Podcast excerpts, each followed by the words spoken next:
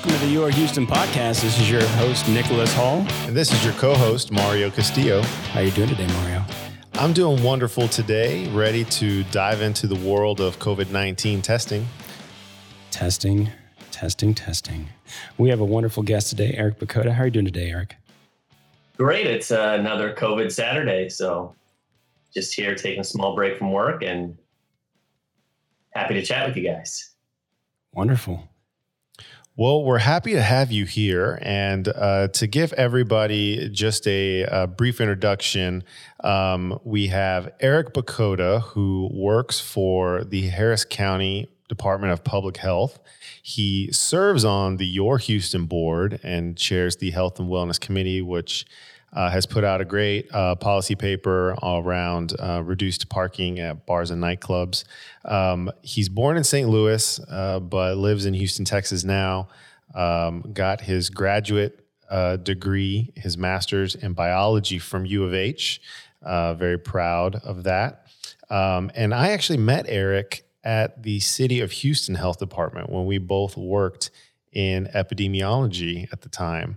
Uh, and then he went to the county. I went uh, to work for Your Houston. Uh, but here we are today. Well, Eric, welcome to the show. And we're going to start off with a few questions. We like to do a little icebreaker around here. Uh, what's your morning routine? What a great and interesting question in these times. And, and I just want to preface uh, I do work for the county, but I'm not here representing or speaking on their behalf. Um, but I'm happy to share a little bit of insight into what I do and what I know about COVID 19. Uh, so, my routine in this era of COVID 19 is every day around eight o'clock, I'll wake up. Um, we have our morning meetings with uh, the people on the, the data team that I work with. Um, around 10, we get a big data dump that we then look at our numbers. Uh, we make sure everything looks right. We do some analyses and we share that information up to leadership. Um, and eventually, that's what makes its way to the dashboard on the website. And between 10 and I'd say about six, it's a mix of data analysis and meetings. Um, with uh, an occasional break to just check up on all the emails I'm falling behind on. And then from 6 to about 8 p.m., I'll get a break to eat. And then sometime after 8, um, most days, not every day, uh, we'll do a couple of um, hours of either meetings or um, data analysis or catching up on emails. And uh, my day ends usually around I'd say about 10 p.m. Um, but occasionally you, you kind of have to burn the midnight hour, uh, burn the candle at the midnight hour and, and push through if there's a big deadline. And it's been like that for uh, since March, really, just a 60, 70, 80, 90 hour work weeks.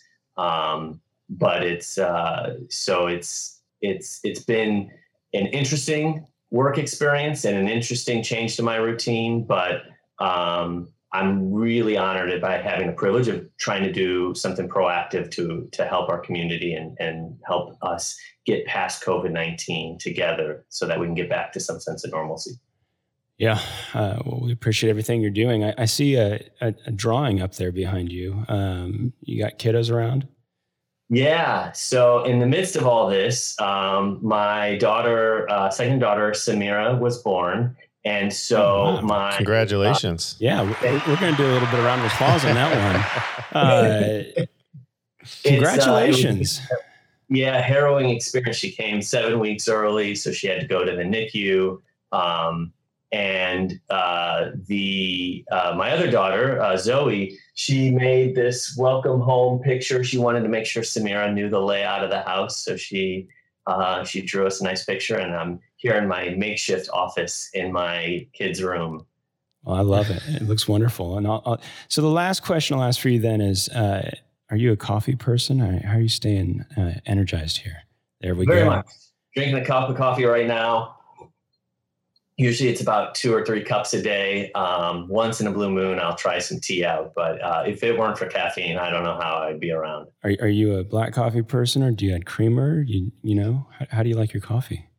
Black coffee.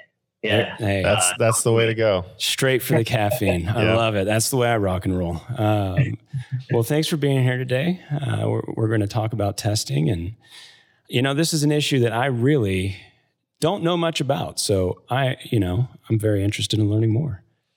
Well, Eric, you mentioned uh, data and and really spending a lot of time with that throughout your day, your routine. I think you know it'd be important just to see where we stand as a county with the latest numbers. Uh, so this is as of Friday, as of 4 p.m., uh, 42,000 confirmed cases, 28,034 active cases. 13,527 recovered cases and 439 deaths. And this is all public information available at readyharris.org. Uh, there's some interesting data points and terms, and I think you know if you could give us some insight into what these mean, it would just help folks better understand uh, what these numbers mean, where you get them from.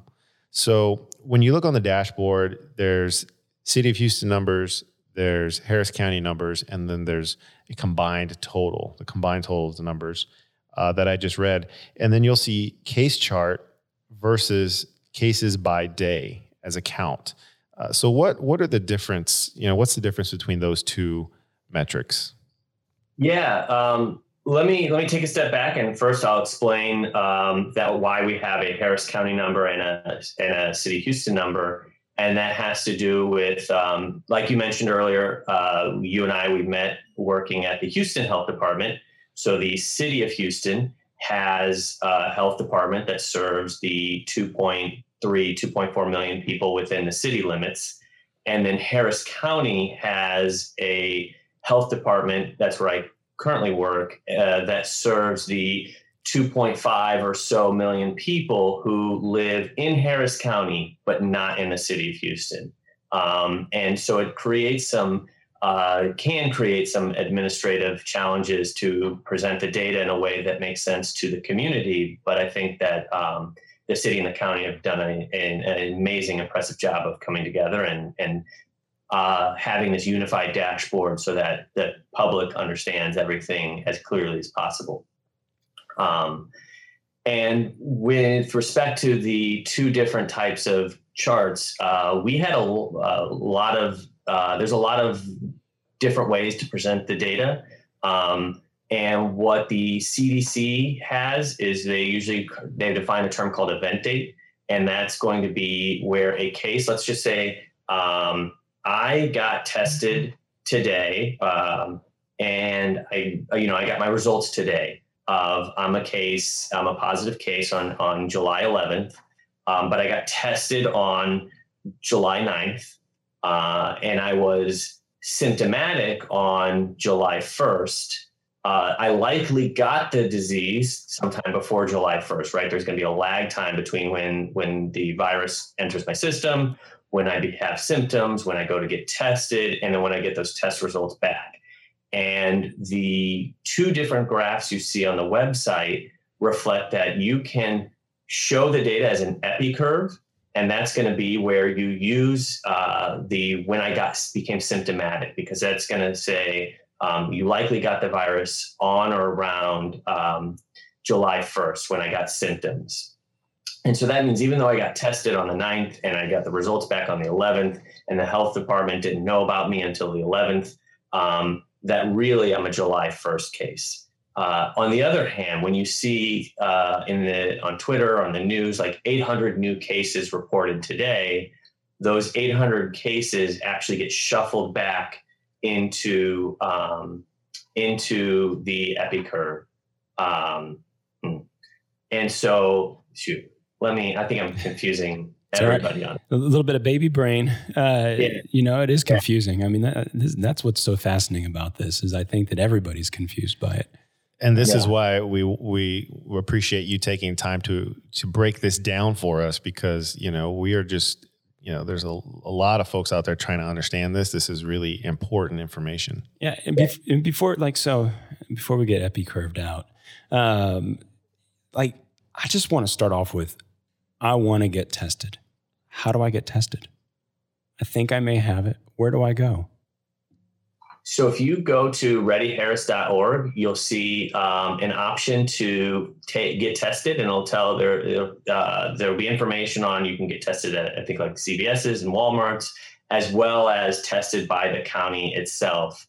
Um, so you can uh, you fill out a little survey, a questionnaire, and then you'll get a unique identifier. Uh, it's just a alphanumeric number and um, when you fill that, when you get that number, you take it, it'll say, please show up at this testing site at this address on this date at this time.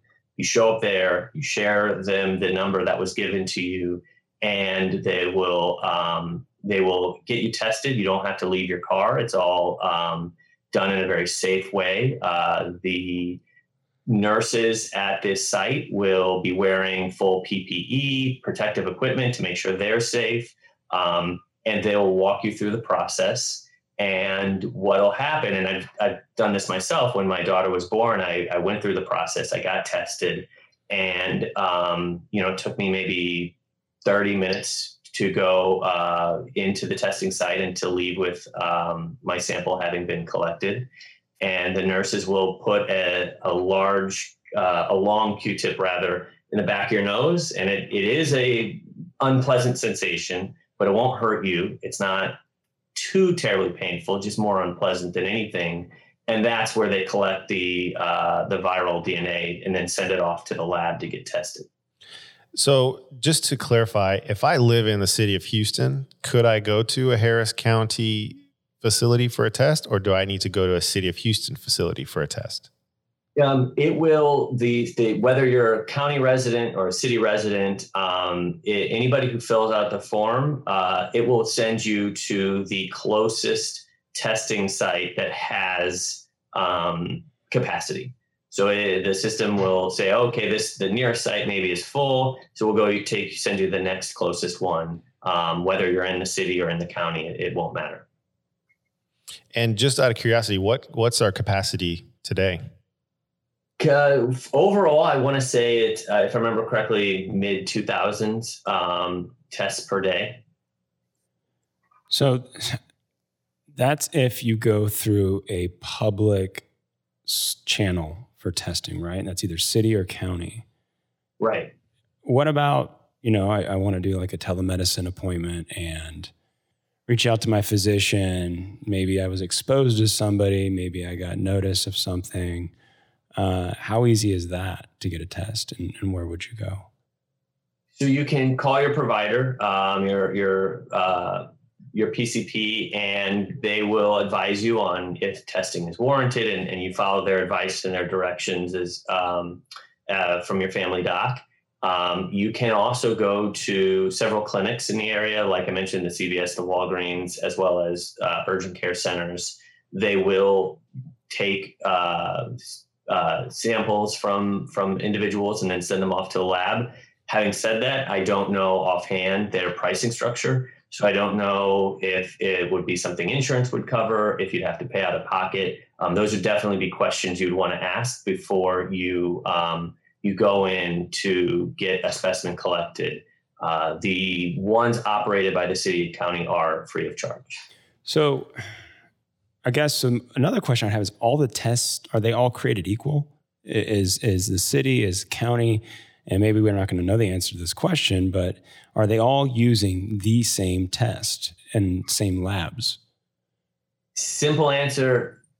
Uh, same test, yes. The complicated answer is no. It's not technically the same test. However, these tests do go through uh, an approval process with the FDA, and so for the PCR tests. That's the the one where they're gonna put a Q-tip up up your nose and they're gonna um, send it off. That's the one we look at uh, to determine if you have the disease right now. Um, all those tests are highly accurate and reliable, um, and so I wouldn't worry too much that there there are different uh, labs that technically are looking for different segments of DNA. So a technical person might say, yeah, they're slightly different, but from a practical perspective, they're exactly the same.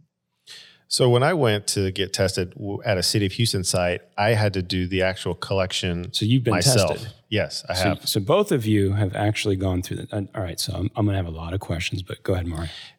they put all the the kit in a in a tub and they give it to you and you actually put the q-tip up your nose and collect the sample yourself put it seal it and give it back so it's the same experience that eric had except somebody administered the test to him i administered the test to myself So, what what's the experience like? Does it hurt? Is it you know? Is it you know i think he described it very accurate it's not necessarily painful but it is unpleasant okay? Um, so you go get tested. How long before you get your results? two days i got my results Yeah, my results I think came back. It was probably about three or four days. Um, and I, I do want to add that there is a, another type of um, P, uh, DNA test where, or RNA test, uh, where um, you can get your results in 30 minutes. Uh, those are uh, the the county facilities don't use those tests, but uh, for instance, when my wife went into labor, that was the test they administered to her to know whether you know they treated her assuming she had uh, COVID nineteen as a precautionary measure, and so they used that rapid test to be able to make sure she didn't have COVID nineteen, and that the staff and the nurses and the doctors who were treating her um, didn't have to worry about becoming um, potentially exposed individuals. That, that's fascinating because I didn't even know about the rapid tests. i didn't either and I would assume that those are in a limited supply and, and used in, in most critical um, situations. Um, so you get tested, you get your results in two to four or five days. Um, it comes back positive. I'm assuming neither of you've tested positive. So, Mm. so we're not going to know the answer on that one, but it comes back negative. Can you then get another test if you have a negative test? Say you don't say, for instance, so say you get tested, say you're like, I really feel internally, even if it's psychosomatic or something else going on, but I really feel like I was exposed. I've been around somebody. It came back negative, but I- still feel like I may be, I may have it. So could you go through the public channels to get tested again? Or is it you got tested? That's it. That was your shot. You're going to have to, you know, give a justifiable reason to get tested again.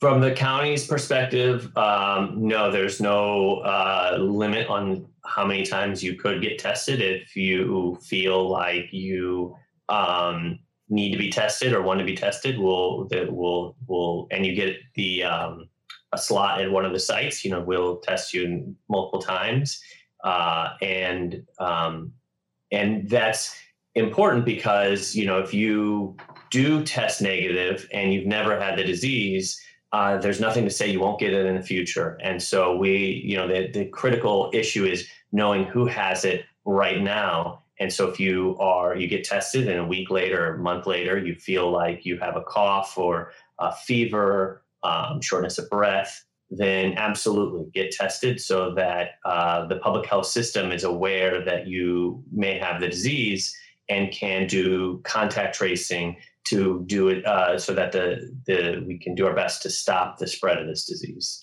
Without testing, we will have no ability to stop the spread. So we're talking COVID nineteen testing here with Eric Bakota, and all about you know the the processes and the increase in testing, and you know you hear folks say, "Well, of course we're going to have more cases because we're doing more testing," uh, but now you're also hearing about something called a positivity rate. So can you can you tell us what that is and and how is that impacting you know how y'all are interpreting the data and the results from these tests? Yeah, and, and there is some truth to the more you test, the more positives you'll find. Um, but that positivity rate is going to provide a lot of context. So if you see uh, testing goes up and the uh, positivity rate is also going up, then that's a clear indicator that um, the disease is in the community at a higher level than it was earlier. Uh, because what the positivity rate is telling you what percentage of tests on a given day or a given week come back positive. So it doesn't matter if you do 100 tests or 1,000 tests.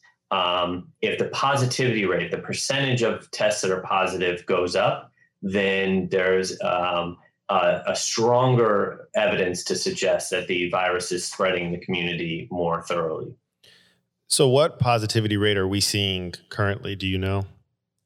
Uh, last I checked, um, I want to say it's in the in the twenty percent, twenty five percent. That's um, not gone up then, right? I mean, that seems high, but but what it, what's your thought yeah. on that? At, at some point in in Texas, we were below the nine percent, and and that's really where that was a goal is to stay below nine percent positivity rate, or even as low as six or three percent. Um, and to see it as high as it is is definitely concerning and, and suggesting that we don't have as good of a control on the spread of disease as um, we'd like as uh, as a state or a community. Is there a positivity rate that we're aiming for? I mean, clearly zero, right? Um, but but when when do the alarm bells start to ring?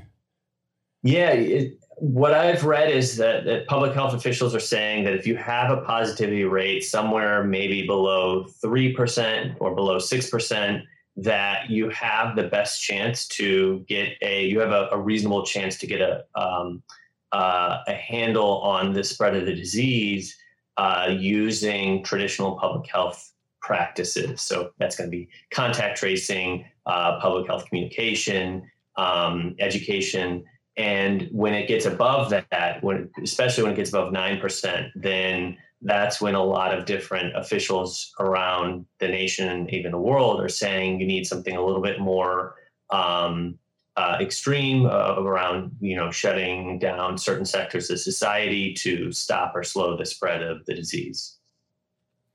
So we just saw in the news the county had to close uh, a testing site because of the heat the other day. You know, as we're getting into these summer months when this is going to be, you know, the heat is going to be increasing. Um, what's the contingency plan to keep the testing levels at, you know, normal operating capacity if we're dealing with uh, high temperatures? Yeah, I'm not aware of what our um, contingency plans are. That's that's not a part of the operations I'm familiar with. Uh, but I will say that when it comes to any incident uh, response, whether it's COVID 19 or hurricane, um, the uh, it's always safety first. We, we want to make sure that public health practitioners are safe, and there's a, a role. Every health department um, goes into what's called incident command structure during an event like Harvey um, like uh, um, eh, COVID 19. And there's a position in that incident command structure called the safety officer. And that person's sole responsibility is to make sure that the responders are safe and um, doing well. And, and that's the one position that actually has the ability to overrule the incident commander. Um, so if the incident commander says one thing and the safety officer says, nope, we feel like the safety is um, being um, compromised in with this activity, then the safety officer can trump the incident commander. The incident commander otherwise is uh, the chief executive for all decisions. And so, with that, we definitely want to make sure our personnel who are out there in that full PPE stay safe, stay hydrated, stay cool.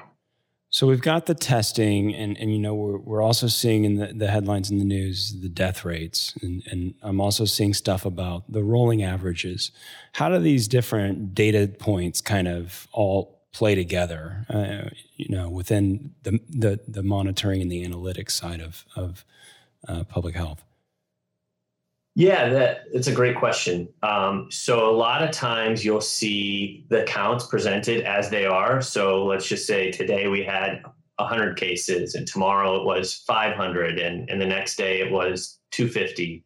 And so you'll see that number bounce around quite a bit, and it adds a lot of uh, variation that makes it a little bit more difficult to interpret when you're at a peak or when things are changing. And that's where the uh, rolling average comes into play.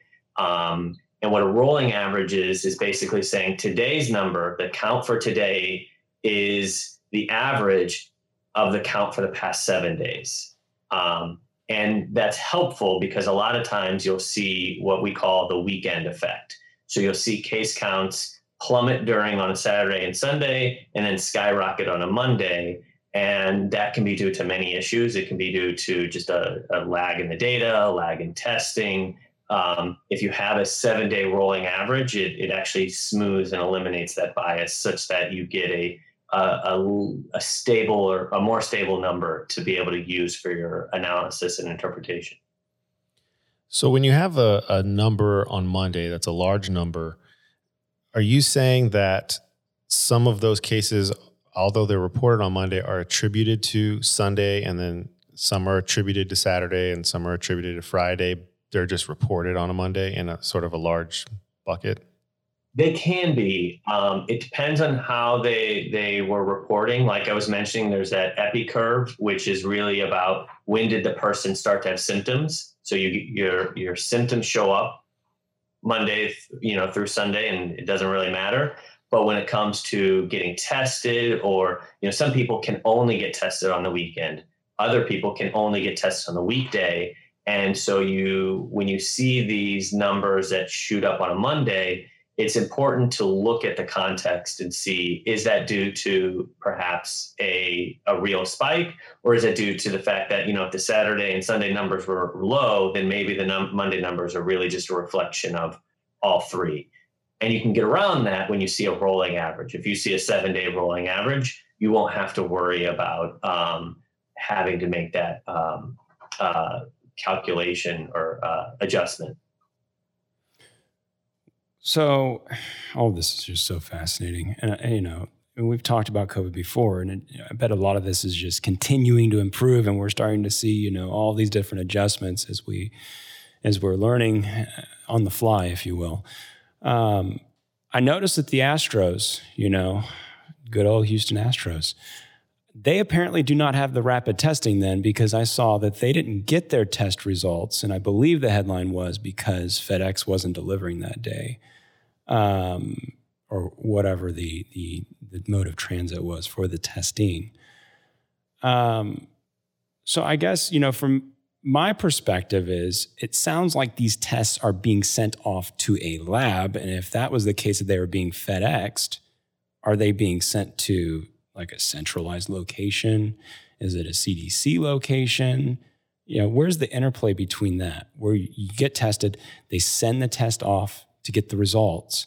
Um, and are and are we really seeing? I guess my biggest issue is: Are we really seeing that some are more accurate than others?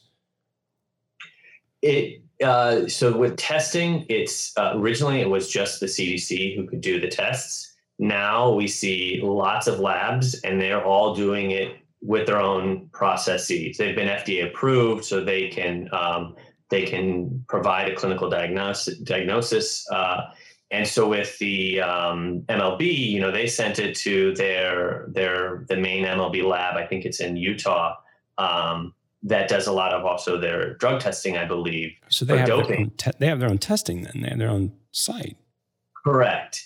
And so my instinct, my experience with this is that they probably are going to have a rough start they're going to work out some of their processes because it's new. Everybody's trying to build the airplane while they're flying it. Um, but eventually, when they uh, add some additional quality assurance and quality control pieces, you'll see the testing be, uh, you know, a much smoother um, process uh, for MLB, to where they'll be able to get that 24 to 48 hour turnaround without any issues.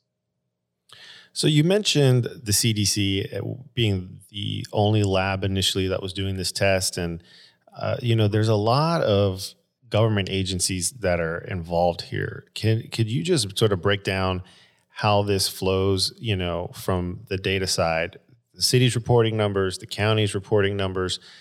Te- Texas has the Department of State Health Services. We have the CDC, which I think it ultimately all rolls up to, but you also have FEMA involved in testing, you know. So how does all this fit together? So this is a fascinating topic in and on its own. Uh, there's actually a, a, a, group out there called the Public Health Network for Law that um, just a bunch of great people that that will answer questions around how do these government agencies work and what's the legal rights and and one big thing that I think that the public's not aware of is public health is because of the 10th amendment a function of the states. So just like police uh, you know public health is a police power. So the federal government the cdc does not have regulatory authority. They have money. They can definitely say here's here's a big grant. Please do the, the way we want you to do it. They have a lot of scientific expertise where we'll go to the cdc and say um, what's the best scientific consensus on guidance? And uh, the cdc will provide that answer but in the end um, it's the states who determine what are the legal requirements and legal powers of public health so when it comes to testing um, what you've seen is that um, the CDC uh, has kind of um, uh, and, the, and the federal government as a whole has let the states take the lead. And so you see, while they provide a supporting role, the states and the locals have come together to do what they can to improve testing numbers. And here locally, we've partnered with uh, agencies in the medical center and um, other hospitals and labs nearby because we know that in the end, um, we have to take care of our community. And that's only going to come by uh, uh, leveraging all the resources and talent we have in our community to be able to improve testing. Um, the CDC and the, the feds have done, um, in my opinion, at least a, a uh, subpar amount of work in getting testing numbers up. And what's FEMA's role in all this? So FEMA provides emergency management support since this is uh, a disaster uh, that they they are able to provide logistical support um, and uh, probably some administrative support. Um, but they're uh, and I believe and I may be wrong on this that um, they were having a, a, role in the testing sites, the federally supported testing sites, um, but um, but I'm not entirely sure of their role at the federal level and how it intersects with the local level. Gotcha. So you, it just sounds like something we deal with all the time. A bunch of different silos, a bunch of different sources of data. Uh, it sounds like the media could pull and play from different, you know, data points, data sets, so forth and so on. Um, and so, you know, I kind of want to go back to what I've also seen on headlines, which is about issues concerning surprise billing, right? You go and you get a test and then you get a you know thousand dollar bill or something like this. Uh, is there anything you know that Eric that you've seen which is the most predictable model for controlling your costs? um, not for as it relates to COVID 19. I will say, in terms of surprise billing, I had a bit of a scare with, with that. When uh, my daughter was born, we uh, she was seven weeks premature. And so um, we rushed my wife to the hospital, and I had no idea what hospitals were covered and what weren't. Um, and so we get to the hospital that uh, we were pretty sure was the right hospital we're supposed to deliver at. Um, and she delivers. She has to sign a bunch of paperwork in the middle of the labor process. And what we find out afterwards is while her delivery was covered, the NICU was out of network. And so we were at risk of surprise bill. Seemed a little odd to me. It was in in the midst of, of COVID 19, the response, and having a baby that's, that's seven weeks early, I have now this, this surprise billing anxiety thrown upon me. Um, thankfully, though, uh, I was able to work with um, my insurance through my work and uh, my wife's insurance through her work. And while one of the insurances were out of network, the other was in network. And so we, our solution was, and thankfully we had the ability to do this, was just throw everybody's insurance onto the baby and somebody will cover that bill and protect us from surprise billing. Uh, but in my opinion, that's not a way to do business. That's the new parents don't need that level of stress. Um, and it just seems like something where when you want to have everybody uh, do the right thing to stay healthy and stay well, in particular with COVID 19, to get tested, to get treated, you don't want them having to decide, well, do I get treated or do I stay home and try to write it out because I don't want that big bill to sink the rest of my financial life. Yeah. I mean, and that's just a big issue for people who may not even have insurance, you yep. know? Yep. So if you don't have insurance, can you go to the county or the city side? Are they both free? So for testing, yes, certainly. Uh, for treatment, if um, you know the Harris County has um, the Harris Health System, so that's the public hospital system, which is different than the public health department. Um, so that's Ben Taub and LBJ, and so those hospitals are funded through uh, taxpayers and, and supported through our tax dollars to be able to treat and, and provide assistance to those who don't have insurance. Um, and having said that, if anybody feels like they're uh, suffering through a medical emergency, um, hospitals are legally prevented. Uh, they cannot refuse treatment for somebody who has a life threatening condition um, regardless of your ability to pay. If, if you feel like you need life saving treatment, um, get yourself to uh, a hospital or doctor or call your primary care physician and get seek their guidance. Yeah, I think that's an important message to send. Is you know this this is a health crisis, and you know we already got enough anxiety and enough st- stuff going on in our lives with everything changing. Uh, you know we had uh, Dr. Masood on, and you know we don't even say the new normal anymore, right? Yep. It's just it is how we are, um, and so yeah, you know if if, if it's me, because I'm not giving medical advice, but if it's me, I'm going to get tested if I if I think I'm going to need to get tested, and I'll I'll sort out the billing issues after the fact. Uh, but it'd be good to see leadership do something to make sure that that is a predictable process um, in the future. Well, the website for the county assessment tool to uh, potentially obtain a code to go get testing is www.readyharris.org. And you can go there. Uh, they have the link to the assessment, um, which uh, you will fill out, and it will direct you to, to the nearest testing site if you um, are deemed necessary for a test. And then for the city, for the city, there's a hotline. There's a COVID hotline. Um, 832-393-4220 is the number that you would call uh, to obtain a code to, to go to one of the city of Houston's uh, free testing sites. And we'll be sure to put links down below. And, uh, you know, I, I, can't thank you enough, Eric. I, I know having a, a, baby, congrats again. Um, you know, we'll be sure to send you a lot of coffee, uh, you know, and uh, you just have a wonderful weekend. And, uh, you know, thank you so much for all this information. So, yeah, of course. Always happy to help. If you're listening, uh, please like us. If you're watching us on YouTube, please subscribe, hit that subscribe button. Uh, everybody out there, take care of your families, your loved ones, take care of yourself. This has been another episode of Your Houston. Have a wonderful weekend. Have a great weekend.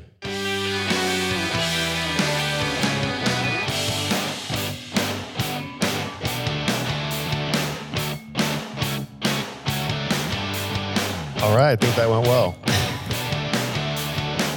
Um, yeah, remember that epi curve, and it is, it's so difficult to describe, find what it is. So the the epi curve on just this data is that dealing with like the rolling averages and the trending and the analysis or?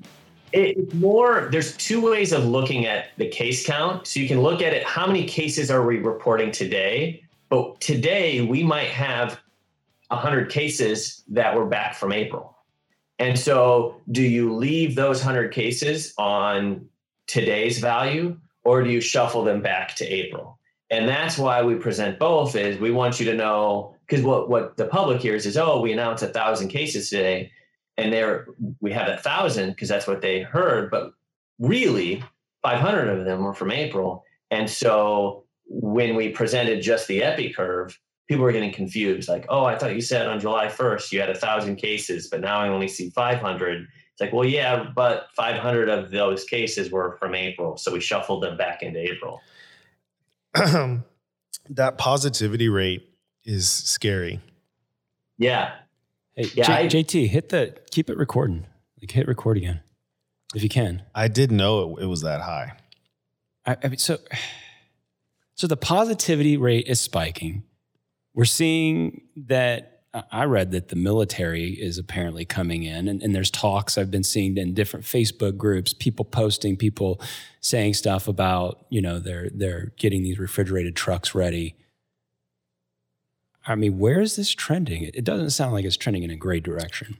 The fact that the governor's talking about shutting down the state, you know it's bad. That's the last thing he wants to do.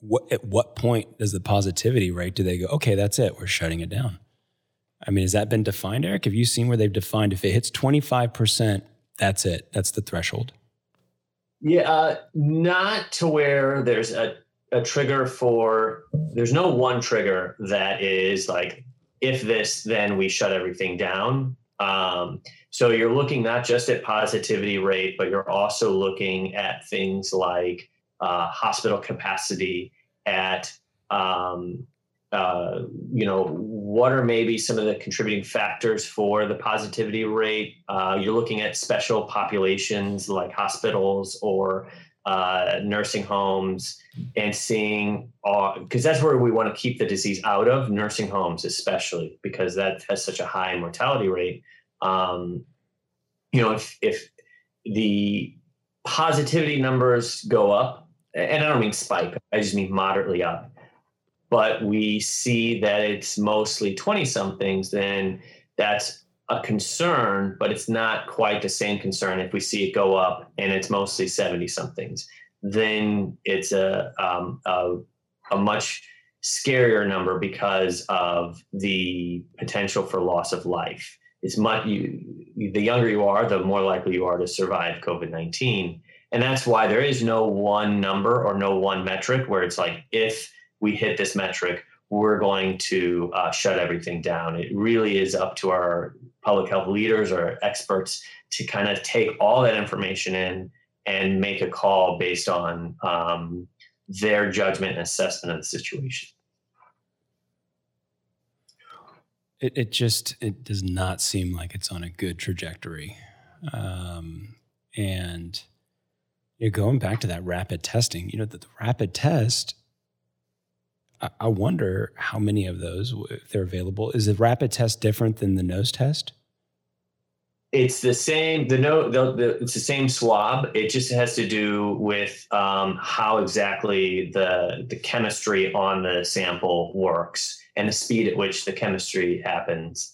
Um, so you see, this was the Abbott test. That, I don't know if you ever saw the headlines that uh, the rapid Abbott test that came out. I want to say in April, um, and so they're scaling up production. I'm, I don't know their supply chain issues, but uh, you'll see more and more of those point of care tests as supply chain issues get worked out. Um, but they're by and large just as reliable as the 48 hour test. Uh, you know, there's certainly um, I would trust them if if they came back positive or negative from that test. Does anyone know what the the margin of error rate is on these different tests? I uh, don't. I think it's pretty low. Uh, I asked uh, a, a, lab guy, and he's like, "There, you know, he didn't give me a specific number, but he's like, they're they're really trustworthy. There's especially if it's a positive, then you it's not there aren't really that many false positives. So are y'all tracking like a false positive rate countywide or? Not, I'm not. Um, I think that that would be more a function of the labs uh, to be able to do that than it would be um, uh, like a, uh, the public health system because so, the labs are going to know um, and, and, maybe at the state level they could do this. Uh, it's just really hard to get lab data in this system. Mm. Well, let's hope that the uh, the tent hospital doesn't need to go back up, and people otherwise follow directions. And you know, from everything that I'm seeing. It just looks like we're going to be back in a stay at home Yeah. um, situation sooner than later. Um, and uh, but yeah, man, with the baby, hey, keep trucking. We, yeah, we've done uh, maximum social distancing. So like we, we go to HEB and we do the curbside and um, you know we or we cook at home or we order takeout. Uh, even with the Uber Eats, you know they've got they'll drop off the food at the front door. hmm Everything's contactless and and I will say it's really it, encouraging and exciting to see how much of the uh, the Houston Harris County community is wearing masks, is is being socially distant. Um, I'm sure there are people who aren't, but at least the in my circle, I see a lot of people who are abiding by these public health rules uh, and guidelines, I should say. And that's important because even if you're going to be, you know, a 20 or 30 something who gets sick um, and recovers ultimately, if you have to go to the hospital, if you have to use an ICU bed, then you're taking valuable resources from uh, a patient who's maybe older or has comorbidities and needs that ICU bed. And so we want, even as a younger individual, we want to do our part in wearing masks, staying socially distant, and finding creative ways to be socially engaged with people, whether it's through Zoom chats or, um, uh, you know, FaceTiming friends and family as opposed to going to visit. Yeah, I mean, maybe even some socially distant testing soon on the horizon, right? Where we actually can get it sent to our home and test and send it off. Um, Yeah, there are, there are companies working on that. There was one company out of Austin who tried to push out that product, but then the FDA said, uh, "No, you guys are not approved. Please don't do that." Um, but I know that that is something that the, the the people are looking into is that at home testing. I'm gonna do one more time. I'm gonna do. I'm gonna do the formal outro for your Houston. I didn't do it this time, but I'm gonna do it this time. This time. Uh, how many times could I say this time? But thank you for watching your Houston. Everybody have a wonderful weekend. Bye bye.